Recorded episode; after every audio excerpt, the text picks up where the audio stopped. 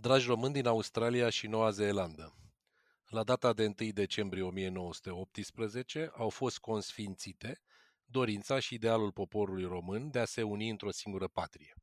În cei 104 ani care au urmat, statul și poporul român au traversat epoci succesive, marcate de succese, dar și de provocări, cărora li s-a răspuns cu demnitate și reziliență.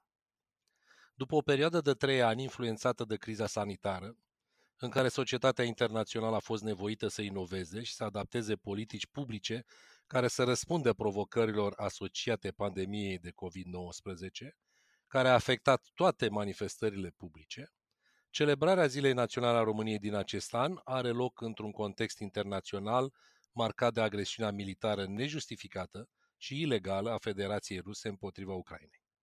Ceea ce părea de neimaginat pentru timpurile prezente, existența unei confruntări armate în Europa, a marcat întregul spectru al relațiilor internaționale din anul 2022. România a răspuns prompt situației de criză din imediata sa vecinătate și a dat dovadă de unitate și compasiune față de vecinii săi. Imaginile cu refugiații ucrainieni care au găsit adăpost în casele din România au făcut în conjurul lumii.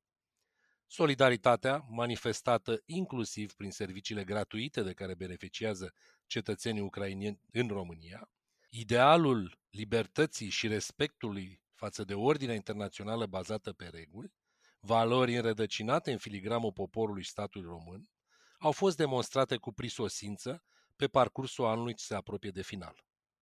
În acest context, apreciem totodată demersurile de solidaritate cu Ucraina realizate atât de Australia cât și de Noua Zeelandă.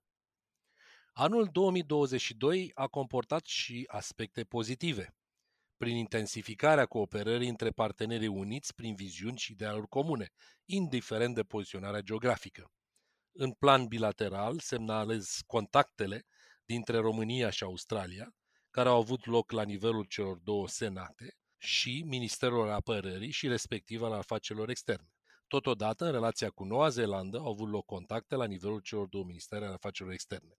Pe parcursul anului 2022 am avut de asemenea onoarea de a prezenta scrisorile de acreditare în calitate de ambasador nerezident al României în Noua Zeelandă, având întrevederi cu guvernatorul general, reprezentanții ai ministerilor afacerilor externe, apărării, educației, agriculturii, precum și cu reprezentanții ai Parlamentului neozeelandez.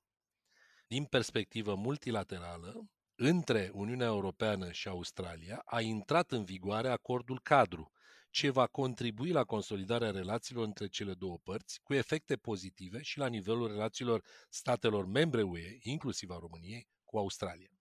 Totodată menționez evoluțiile pozitive în negocierile dintre UE și Australia în privința acordului de liber schimb, a cărui finalizare ar urma să conducă la o intensificare a schimburilor economice.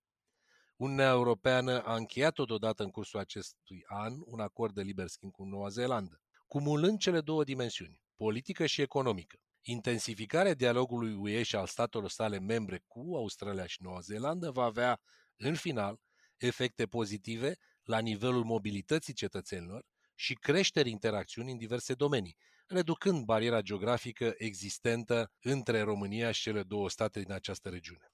Conform ultimilor date oficiale, comunitatea românească din Australia cuprinde aproximativ 28.000 de persoane, bine integrate la nivelul societății.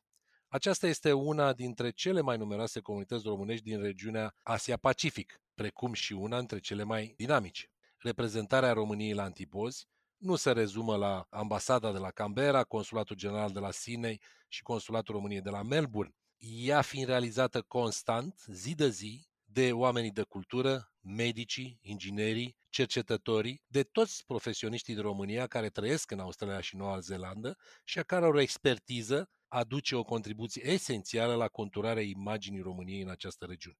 Într-o lume actuală în care schimbarea și interdependența tind să devină constante, idealurile națiunii noastre, unitatea, libertatea, dragostea față de țară, rămân repere care trebuie să ghideze traiectoria fiecăruia dintre noi, atât acasă cât și peste hotare.